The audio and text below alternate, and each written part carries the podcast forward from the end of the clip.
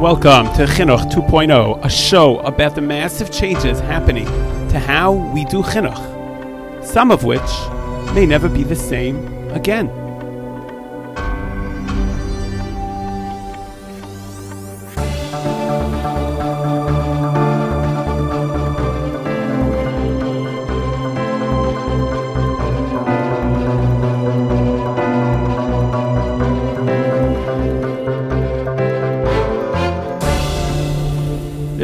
Show is more of a conversation that I had with a very special person, a good man who's doing a lot for the community. His name is Gershon Distenfeld. He's actually the co head for fixed income at Alliance Bernstein. He spent a lot of time trying to help the community, and he focuses specifically on tuition, on the, the problem that tuition is causing for many families. And we've spoken many times, we've had many shows about this and he has put a lot of effort into it. He actually was behind starting the school of Yeshivat Hatid in Teaneck, which we had we interviewed on an earlier show with Rabbi Ronan and Mr. Billauer, who run Yeshivat Hatid, and he was actually the founder of it. We, the whole goal of the school was to bring down the cost of education and make it affordable. Again, when we say affordable, it's all relative, but much more affordable than the other schools. And we speak a, a little bit about it during our conversation. But we also spoke about we spoke about the magnitude of the problem. A lot of people don't even realize that tuition is destroying our community, it's destroying our finances, it's destroying our families. And we speak about these problems, go into great detail. And we also speak about the different ideas that are out there in trying to make tuition affordable. Some of the ideas we've had on earlier programs, we speak about them and the feasibility of implementing them. Some of these ideas are new, and the bottom line is that we need people, we need people to step up to the plate and take on the challenge head on. Because if we put our minds together and we, we put our resolve to it, we definitely can solve this problem just like we can solve, we've solved many other problems. People look to the government to try to solve the problem, and we know that the government is not going to pay for tuition. It's just not going to happen. We might get more funding, but even the funding that we'll, that we'll get will be with a lot of strings attached it's really not something that we should be waiting for, and we speak about that as well. But what we really need to do is come up with innovative ideas, solutions, suggestions, things that we can do to make tuition affordable and to fund the cost of education. Bottom line is, it has to be paid for. And to make all the families pay for it, it's just not feasible. So, this is what we, we're going to speak about in our conversation. And if you have any ideas of your own, we'd love to hear them. Maybe we'll have you on a future program. So, let's go to our conversation with Gershon. Thank you, Gershon, for coming on. Thanks for having me. So uh, we want to talk about chinuch topics relating to, to yeshiva education, yeshiva schools. And one of the biggest issues that we've dealt with extensively on, on previous shows is uh, the cost of tuition and how it's so unaffordable for, uh, for even upper class families, let alone middle class families. Um, you know, the, the, the, this this has huge ramifications, and uh, just wanted to hear what, what your thoughts on are on the topic, where you feel things are headed, and if there are any solutions. Well, I could probably talk for a couple hours straight on all those things, but we'll try and yeah. give a high level overview of my views and, and see. Look, I, I firmly believe this is the largest issue facing the Orthodox community. It's different in the modern Orthodox community than it is in the more yeshivish community but it's it, it's the the difference is pale in comparison to the common theme, and that is that we cannot have a system going forward where one has to be in the top couple percent of income earners in the United States as a family to be able to meet basic tuition obligations. That is just an unsustainable system. Um, you know, I used to argue that it's only a matter of time till it crashes, whether it's five years from now, 20 years from now. But I've, I've revised my thinking over the past couple of years because the, the it's already causing so much harm and damage to so many families in our communities that it's already blown up. And we need to think outside the box and find solutions. Now, my biggest solution is look, we can the idea that the government's going to end up paying for it, I think, is incorrect on two fronts. One is, you know, the, the government does pay for education. We choose not to use it. So, from just a constitutional perspective, I don't. I know I'm not a lawyer, but uh, I, I don't.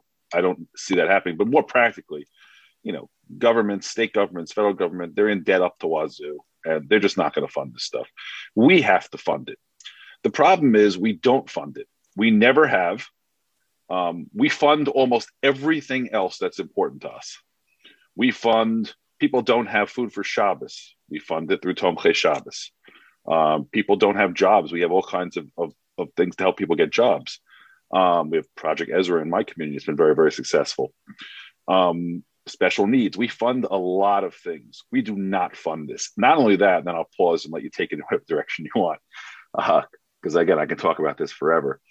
Um, we do it in the most inefficient way possible. We charge parents tuition um, on an after-tax basis. That's by legal by law how you have to do it. Where if we would fund it voluntarily through donations, it would effectively be leveraging our money because it would be getting much more value for every dollar we put into it. And in a sense, the government would be funding our tuition. In a sense, the go- that's exactly right. That's a very good way of putting. It. Um, the government would be subsidizing it. Right. Okay, so so could you just like just I know you're you're you're very involved you're in fixed income at, at, at Bernstein, so you're familiar with economics of it. Like, could you give a picture of like what is the typical cost of tuition and the impact that it has on a family's finances? You know, given a, a middle to upper class typical income of a Jewish family in New York or New Jersey.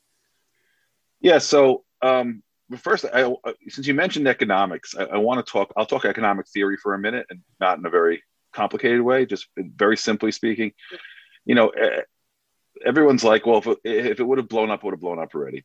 And I think it misunderstands the nature of bubbles. Um, every bubble there's been in history, and the first bubble, those that want to uh, look at look at it in, in, history, search on the internet, was the tulip, the Dutch tulip bubble, I believe, of 1637. First, I'm sure there were bubbles before that. The first recorded one in history that you know to modern times the internet bubble one could say the real estate bubble the financial crisis. Bubbles don't the excesses can build up over long periods of time before they burst.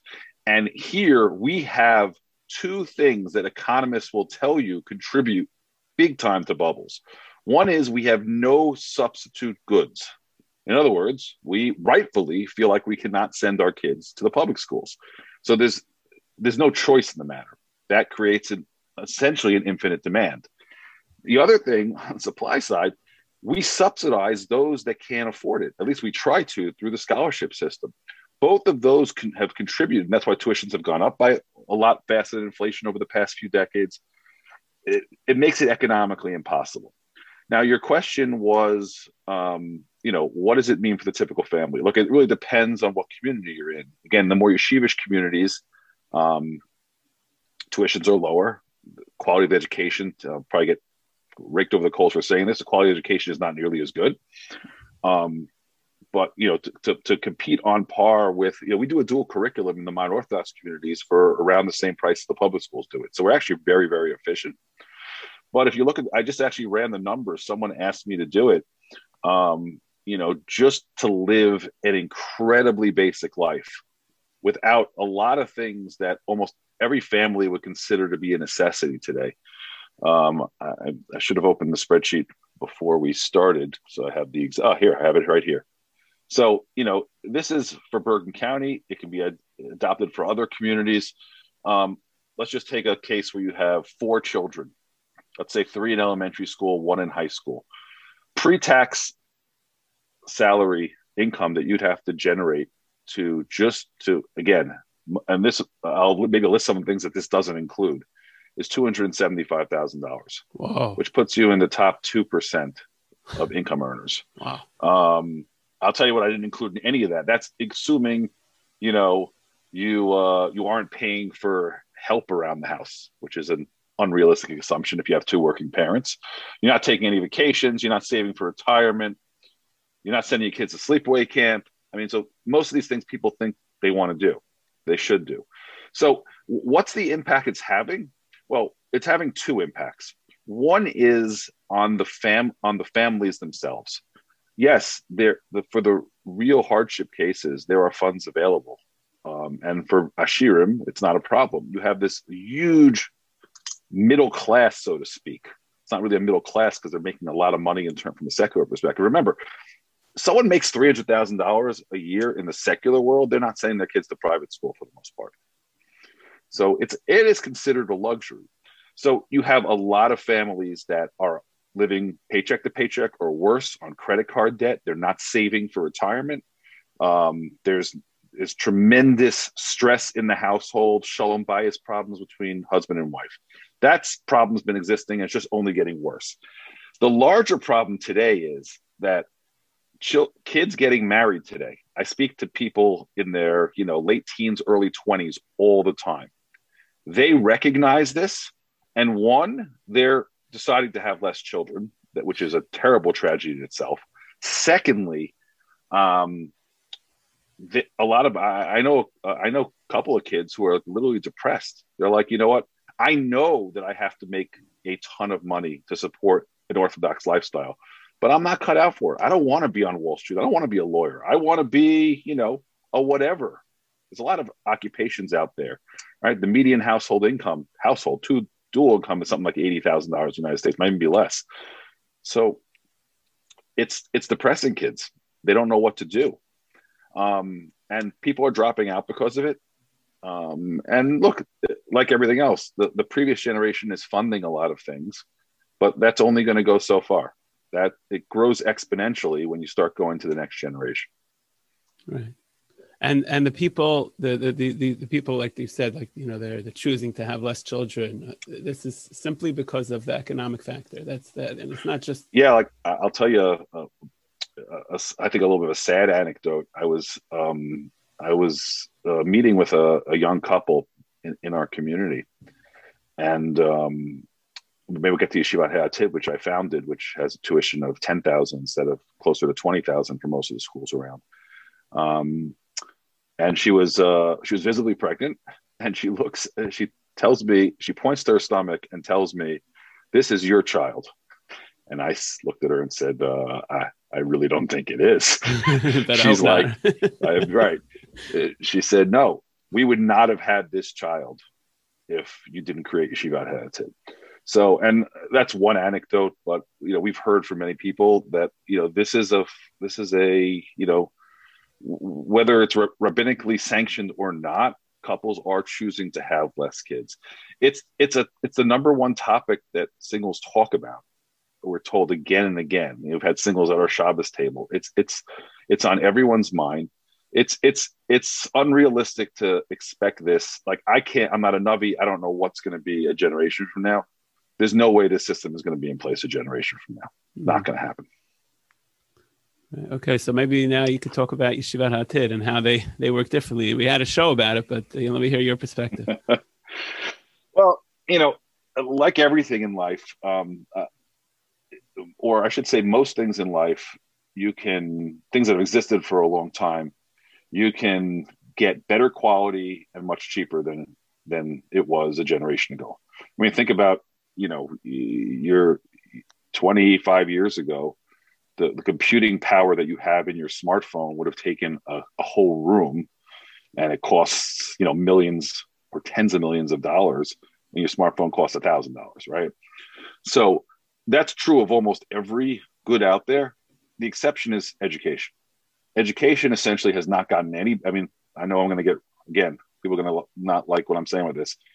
Education. The outcomes are not any better than they were a, a generation ago, and it costs a lot more. Um, I was very influenced by more than inflation. You're saying it went oh, the, relative to inflation, it went high. Relative to inflation, it's gone up more than double the rate of inflation over the past 30 years. But I was very influenced by a book came out, I think, in 2007 called Disrupting Class by Clayton Christensen. He's a Harvard professor, um, where he talks about why has this happened. It's basically sense of the teachers union, but if you think about the way we the way we educate children in America, and quite frankly, it's carried over to Limudei Kodesh as well, is we do it almost entirely through frontal instruction. We, we get tw- whatever the number of kids are in a classroom, you know, 20, 25, whatever it is, and we get a teacher gets up there and lectures them.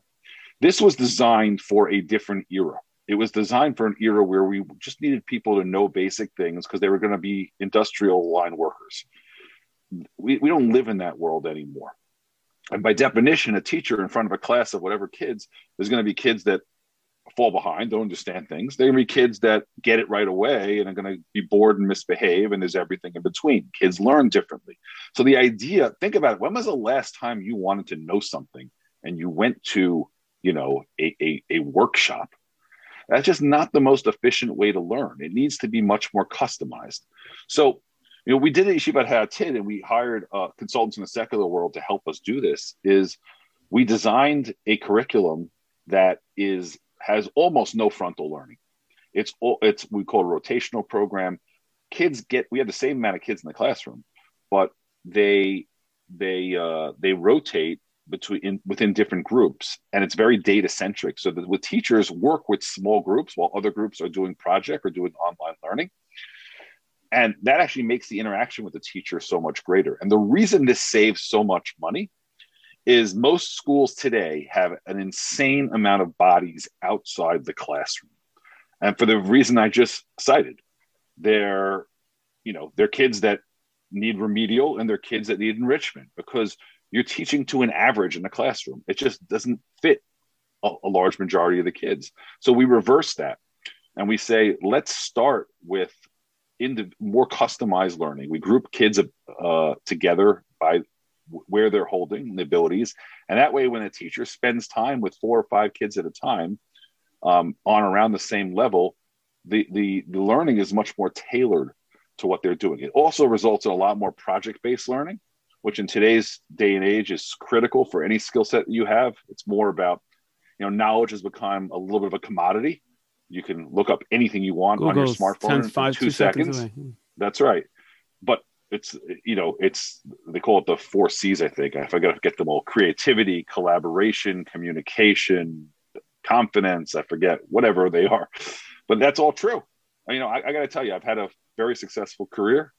I don't know that I learned much of anything in school past you know basic reading and math in elementary school that has helped me in the job. You're saying All even, in, even in college, even in college the skills I've learned, I maybe a little more in college, a little more writing, the, the communication skills, the, the ability to write an effective email, the ability to communicate clearly and succinctly to a group of people. I mean, the fact I didn't take a speech class till college is insane. It's the mm-hmm. most important uh, skill. Skill, right? It, it's it's important in the Limudei Kodesh as well. Everything. You know, you should third graders should be getting up and giving presentations to their classroom. Uh, so you know, I think education can be made a lot better and can be made cheaper. Now, at the end of the day, even at 10,000, and it won't be 10,000 for high school, probably done for 15 or so. It's still going to be prohibitively expensive for most people, and we're still going to need to fund it elsewhere. Uh, and when I say elsewhere, I really mean, you know, we talk about how Jewish education is communal responsibility. We don't practice what we preach. You know, in the public school system, you can say what you want, they might be very inefficient, but they have the right funding model. You pay the same amount, whether you have zero kids or 10 kids in the school system, because it's a communal obligation. We pay lip service to that. We say that every Jewish child deserves Jewish education. We're full of it because we don't fund it. And the reality is, everyone feels good when they give to their scholarship funds. For the most part, we do this differently at Yeshiva Ha'atid also. We actually only give out what we raise. We can't we can't charge other people in a tax inefficient manner on this. Most times when you give to a scholarship committee, they're gonna they're gonna have the same they're gonna give out the same amount regardless. Um, it's just it comes down to what we said before about there just being no substitute goods, and we we we find a way to subsidize it through through other people's tuition in all too many cases. Mm. So, what what percentage of the parents in Yeshiva are able to pay that that full tuition? Yeah, a much higher percent. So it's estimated that uh, about six, uh, about forty percent of of families in the school in, in, elementary school are on financial assistance. It's higher in the high schools. Um, Yeshiva Ha'atid, it's less than ten. Um, mm-hmm. So yes, well, just by definition, ten thousand is a lot more affordable than eighteen thousand, just but from a math perspective. But you know, the, the, they're going to grow. You know, there was a, a, a yeshiva high school in the tri-state area, a large one, that was boasting that 70% they were boasting 70% of their ki- kids are on Assistant. are on uh, families are on assistance that's like a death now right. i mean you can't just till now you've been increasing tuition by large amounts. You just the more you do it, the less people that can pay for it. So look, it's a huge problem, and honestly, no one wants to. The only solution is to, and it, I don't. It might not be practical. Is to is to create a communal obligation. Mm-hmm. You know, the, the reality. Think how silly it would be. By the way, we fund people who can't who can't afford tuition through other people's tuition and after tax dollars. Think about how silly it would be if we if we didn't have Tomchei Shabbos and instead we put a mandatory tax on every food purchase, every kosher food purchase. It would be the most inefficient way. You pointed it out. The, the, the government is willing to subsidize it if we do it voluntarily. Mm-hmm. Us, we just we just don't do that. Correct. Yeah. so is there the, getting back to the cost of education before we talk you know we, spoke a, lot about you know having to having a communal fund for it which we, we've spoken with some other people and we, we've heard some ideas on it. But let, us talk about the cost of education. Is there any way to i know you've done yeshiva Atid, is there any way to like let's say like spread that idea leverage more ideas that are out there including like you said the blended learning styles to bring down the cost of education for elementary school and high school. High school, I know, yeah, is expensive because you need so many teachers. But if every school could do this if they wanted to, there's a lack of will. Mm-hmm. There's a lack of imagination. There's people's jobs at stake. Well, that's part of the problem. Also, we've right. we employ a lot of people, right. um, so it, it all comes back. And you take those jobs away, then they need assistance. But you know, like anything else in life, there are opportunities everywhere. It is easier to do it when you start from scratch, um, but it is what it is.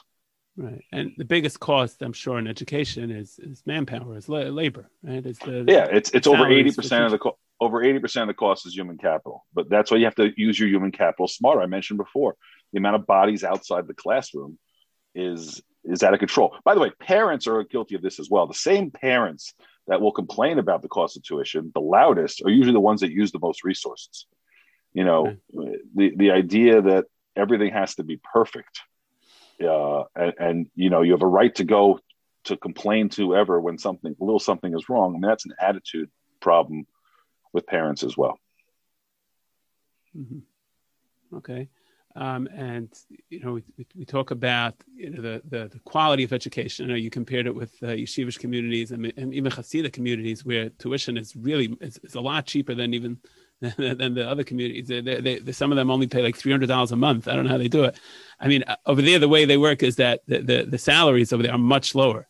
You know, the salaries they're paying the teachers are much lower, and like you said, the, the quality of education is is going to be lower I mean, you know, so there, there's a huge trade-off there. And you're saying parents are demanding top top-notch education, so they're effectively demanding a high cost of edu- a high cost of tuition. Yeah, I mean that's right. But I mean, look, you don't pay. Look, I don't know who pays three dollars a month. That sounds very very low. But um, you know, I'm not advocating that our teachers are overpaid. Right. And we should pay them less. And, you know, in fact, the numbers I cited above, you can't make it as a two teacher family in these communities, which is sad. Um, so look, it, it's it's a huge problem, and you know, one of the things I I started something before Yeshiva Hatid back in 2009 called NNJ Kids, Northern New Jersey Kids Investing in Day Schools, and the idea there was a communal fund. The idea was that everyone would would contribute. Everyone in the community, whether you had kids or not, would be encouraged to contribute. I think we said a dollar a day, thirty dollars a month automatically that would fund Jewish education. Um, you know, at the height, we got by our estimates of how many families there were in Bergen County, we had about 25% of families participating, which on the one hand is great. We raised, you know, millions of dollars. On the other hand, um, it's not enough. We, not nearly enough. We found that the, the older generation looked at it as leave me alone. I, I, I did my you know, years. I, I did my years. Again, it people are looking at it as a user good. And I understand that. And look, the problem also is the older generation will tell you, you tell me there's a tuition problem. I see big houses going up all over the place, vacation. So I have two responses to that. One is that um, one is that you see that from people who have. You, you're not counting as all the people that don't have, which are hurting and hurting tremendously by this. And the second thing is, well, it's probably three things. Um, the, the second thing is it's just not sustainable for the next generation. And the third thing is that they are they are right. People are living well beyond their means. You know, the, the idea that a, a 27 year old couple, when they have their second kid, they have to immediately buy a house is something our the previous generation would have never understood. Um, everyone, you know, the difference between needs and wants. Rav Yisachar Frand had a great tshuva tape back when there were still tapes many years ago about, you know, he, he, he gave the example of an ice maker for himself, which is obviously a very, not a very expensive item today. But he said that that which you think is a luxury, you worked hard for it and you deserve it. It's in many respects you do. You worked hard, you can afford it. There's nothing wrong with, with that. But that which you consider a luxury becomes a necessity for your kids. And I think it's a very wise, very wise piece of advice. We, we distinguish between needs and wants all the time. Whenever we say we need something, most of the time we don't really need it. We want it. That's why you look, you that's why scholarship committees have a very tough job. You know, someone will come and, and say, like, I can't afford it. And they really can't, but they've made some poor choices, type of car they drive, um, the the house they live in, etc. So uh, it's just curious. I mean, this is the question that everybody on every on everyone's mind. How are our families making it? Like, how how do they even cover their base? How do they pay their mortgage? How do they pay the electric bill? You know, uh, uh, two hundred thousand dollars sounds like a lot of money for for many people, and you're saying it's not even it, it, doesn't even cover the basics. And even with a scholarship, I'm sure it's uh, it, it's it's not nearly enough. So, so, so there's three on? categories. There's three categories of people. First of all, we're you know, we are lucky. We probably have, um, I don't know, 20%, 30% of our families that are in the two top 2%, very highly educated, are in the top 2% of income earners. So you have those families. You have the families that are, quite frankly, are just are living on the previous generation's wealth. And you know, you just do the simple math. Someone has accumulated, I don't know, $10 million, which is a lot of money. And you know, so they think they can, you know, buy each of their you know help their each of their kids with a down payment for half a million dollars or whatever on their house or subsidized tuition or whatever things okay but that person had four children he might have 15 or 20 grandchildren so you could have it be a real ashir and the next generation will have 80 right so the math doesn't work and then and sorry then the third category is that again that huge middle that is really struggling and you know how do they pay a lot of them have credit card debt, have debt at very high they have debt and no retirement savings and no rainy day funds. Uh, now, look, some some make also poor choices. Some people in those positions go on vacations that shouldn't be going on. Um, but well, there's also the community pressure, the social pressure for that. Know? Yeah, I'd say look the whole system. I, I also, I also, um, I've been very public about the need, the the, and this relates to the do we believe as a community we should fund Jewish education? The whole scholarship system needs to be redone. Um, I'll tell you some, something that um, someone who's involved in a different organization, uh, an organization that um, the head of the head of uh, organization that finds jobs for people, told me a long time ago. He said that oh, what they, they, they these this fam- when a family is in trouble or does is in financial trouble, they basically take over the family's entire finances. They try and restructure and budget with them, etc. And he said to me that hundred percent of the time when we first meet with a family, what their what the, their financial picture as they present it is not reality. And he said sometimes they're lying, but often they're not lying. They just they don't uh, they don't even understand their own finances. And he repeated to me, he said, I'm not saying 90% of the time. I'm literally saying 100% of the time. It's like, so you, what you get on a scholarship application is garbage. Mm-hmm. And you can't possibly be making good decisions based on it. I don't have a great solution. Well, I do have a great, I do have a better solution for it. We, we need to each school shouldn't be involved in setting their own kind of scholarship budgets. There should be some there should be an independent organization that does it and that collects the revenues for it as well. Mm-hmm. Okay, yeah. So, so just go, going into the solutions that ha- have been suggested, you know, both both uh, with you in our conversation, also in other other conversations. Um, we spoke about cost reduction, which does not seem practical. A little bit like in Yeshivat Hatid, like you mentioned, they're doing it successfully, at least bringing down. What you said, uh, you know, thirty percent or so. Is, is that a good number? Like a guess of what their cost uh, is? More like forty. It's more like forty percent lower. So uh, yeah, uh, you know, when, if parents will be willing to accept that model, they could they could do that. You know, we, we could explore that. that, that somehow there's six. Somehow there are over 600 kids in Yeshivat Hatid. It's a pretty happy parent body. So apparently and, it works. And are, are, the parents generally of, of lower incomes than than the other schools? I mean, they're younger. They do skew younger because it, it is hard once you've been in a school to send another kid send to it. So that might even out over the next decade or so. We also graduated our first class last year. The kids are first of all, we had the hot the, the, the school that has the lowest acceptance rate in the community. We got the highest percent of our kids in than, wow. than any other school. The high school. Um, they actually the high school loved our differentiated learning model. Mm-hmm. Um, we're graduating our second class this year. Right.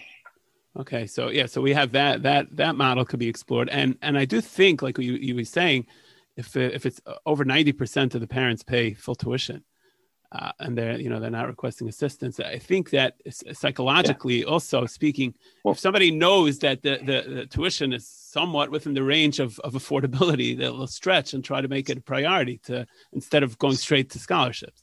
Similarly, similarly sized schools um, their scholarship budgets are uh, in the seven figures. Ours was less than a 100,000 last year. Mm-hmm. So, you know, and, and, think about it, but definition, also the amount you give out. Let's say a family really only can afford 8,000. So if I'm charging 10, I only got to subsidize two, raise two. If I'm charging 18, I got to find 10. Right. That's, That's a huge difference. So it's not just the percent of families on scholarship, which are much lower. It's the amount that's needed is much right. lower. We actually are running a surplus. We broke even after five years, and we have a slight surplus at these levels. We increased tuition formulaically. There's no real, there's no. Every school decides, all right, how much we increase tuition. We increase it by the rate of inflation every year. So it's wow. gone up about two. We started 8,900 or 8,990. I forget the exact number, somewhere below 9,000 in 2012. And it's a little over 10 today. It's gone up about 2% a year, which we anticipate it will continue. That's right, just is, inflation. Which, which, most people will see increases in their income at least of that amount. Hopefully, you know, they get raises and things like that as they advance further in their income. Hopefully. Yeah. Okay. So the other ideas that were suggested, you know, we'll get we'll get to the community fund soon. But someone suggested trying to start endowment funds, just like the universities. What do you think about that idea? It's a great idea if you can. I mean, we I can't even raise the money to cover budgets. We're going to start raising an endowment. I mean, think about I think it was estimated of a few years ago. It's probably dated that we spend over two billion a year in private in education. Uh, private education. So, you know, we're going to raise 400 billion in right. the United it's States. Just, it's just, it's just, it's just the, the numbers. I mean, it's, it's to make a real dent, even in our school, to make a real dent, we'd have to raise tens of millions of dollars. You know, it's hard to even pay out five percent from an endowment anymore, given where interest rates are today. So, I, I don't know. Uh, you know, it, it, was a great idea in theory, but the same issue. Where are you going to raise the money from? Right. Right, and the fact that universities are able to do it, it's it's just they they they have brand names. it's just you can't. I will tell you one thing that you know historically we looked at this when we started Hatid. I worked. Uh, I spoke to, to Nathan Diament of the OU about this. The, the one thing we could have done, and we probably should think about doing in the future, is we should be splitting our schools into two. We talk about how the government should fund the secular part, which I think is a pipe dream, um, as I spoke about before. Great if it happened, but I can't count on it. The, the, the Limudei Kodesh part actually should be tax deductible. Now, here's why. Think about it. Why what you, the dues you pay to your shul, the Yom Kippur, your Yom Kippur seats you pay to your shul, all tax deductible. Now, if you go, if, if there's a, a, a, a Chumash class and they charge you for it, in other words, you can't go unless you pay. That's also tax deductible. It's established law. So really, we should have set up our institutions in a way where religious teachings are tax deductible. Um, that could help quite a bit also, but that takes a lot of work. There's a lot of inertia on that as well. Mm-hmm. And I'm sure there's going to be pushback from.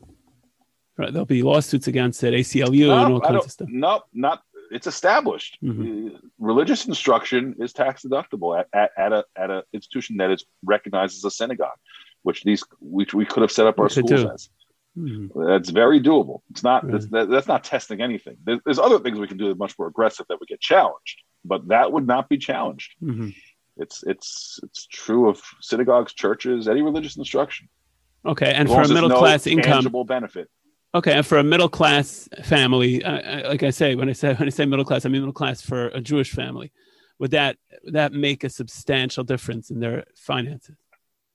It, I mean, every little bit helps. Would it make substantial? It depends. Yeah, and that you know, if you have four kids and your tuition bill is uh, where's my tuition bill for those four kids? Your tuition bill is you know eighty thousand dollars, seventy eighty thousand dollars.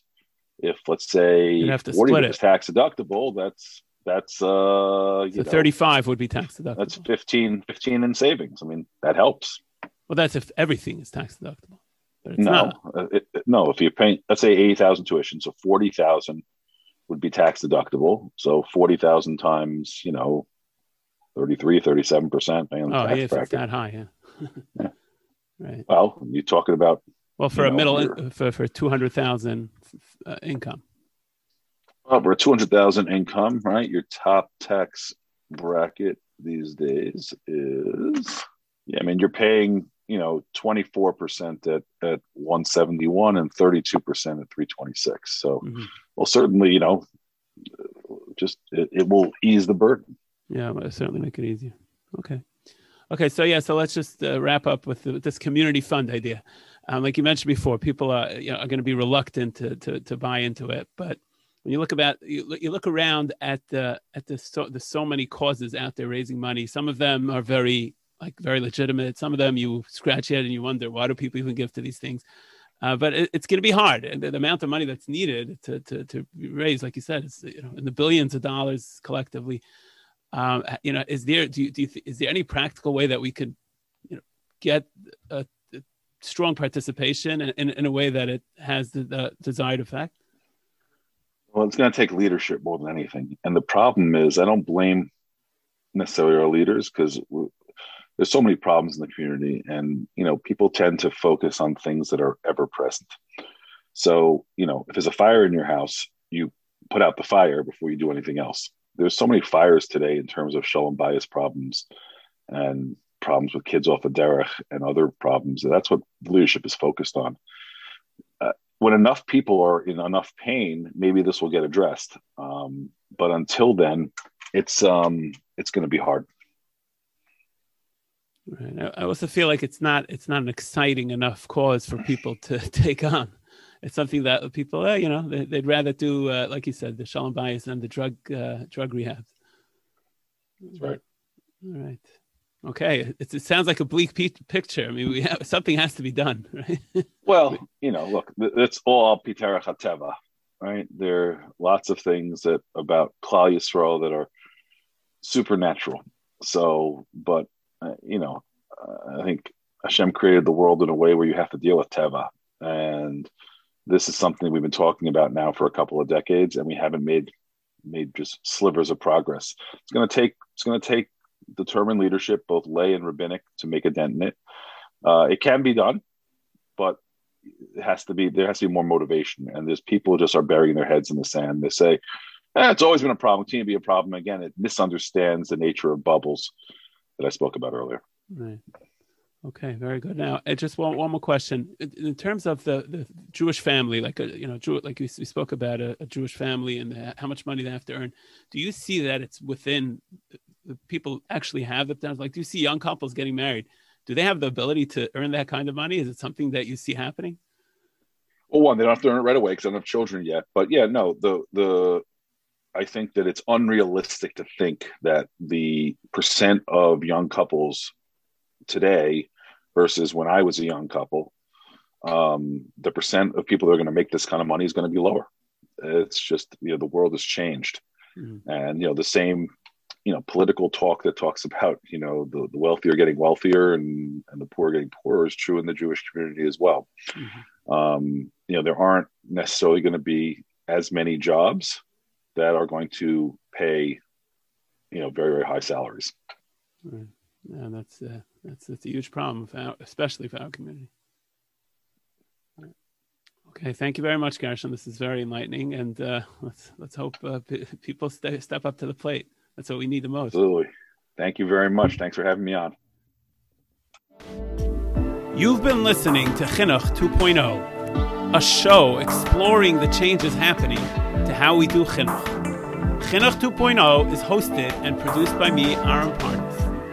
You can subscribe to the show on Apple or Google Podcasts or on our website, chinuchshow.com. For suggestions, comments, or guest ideas, please visit chinuchshow.com. Thanks for listening.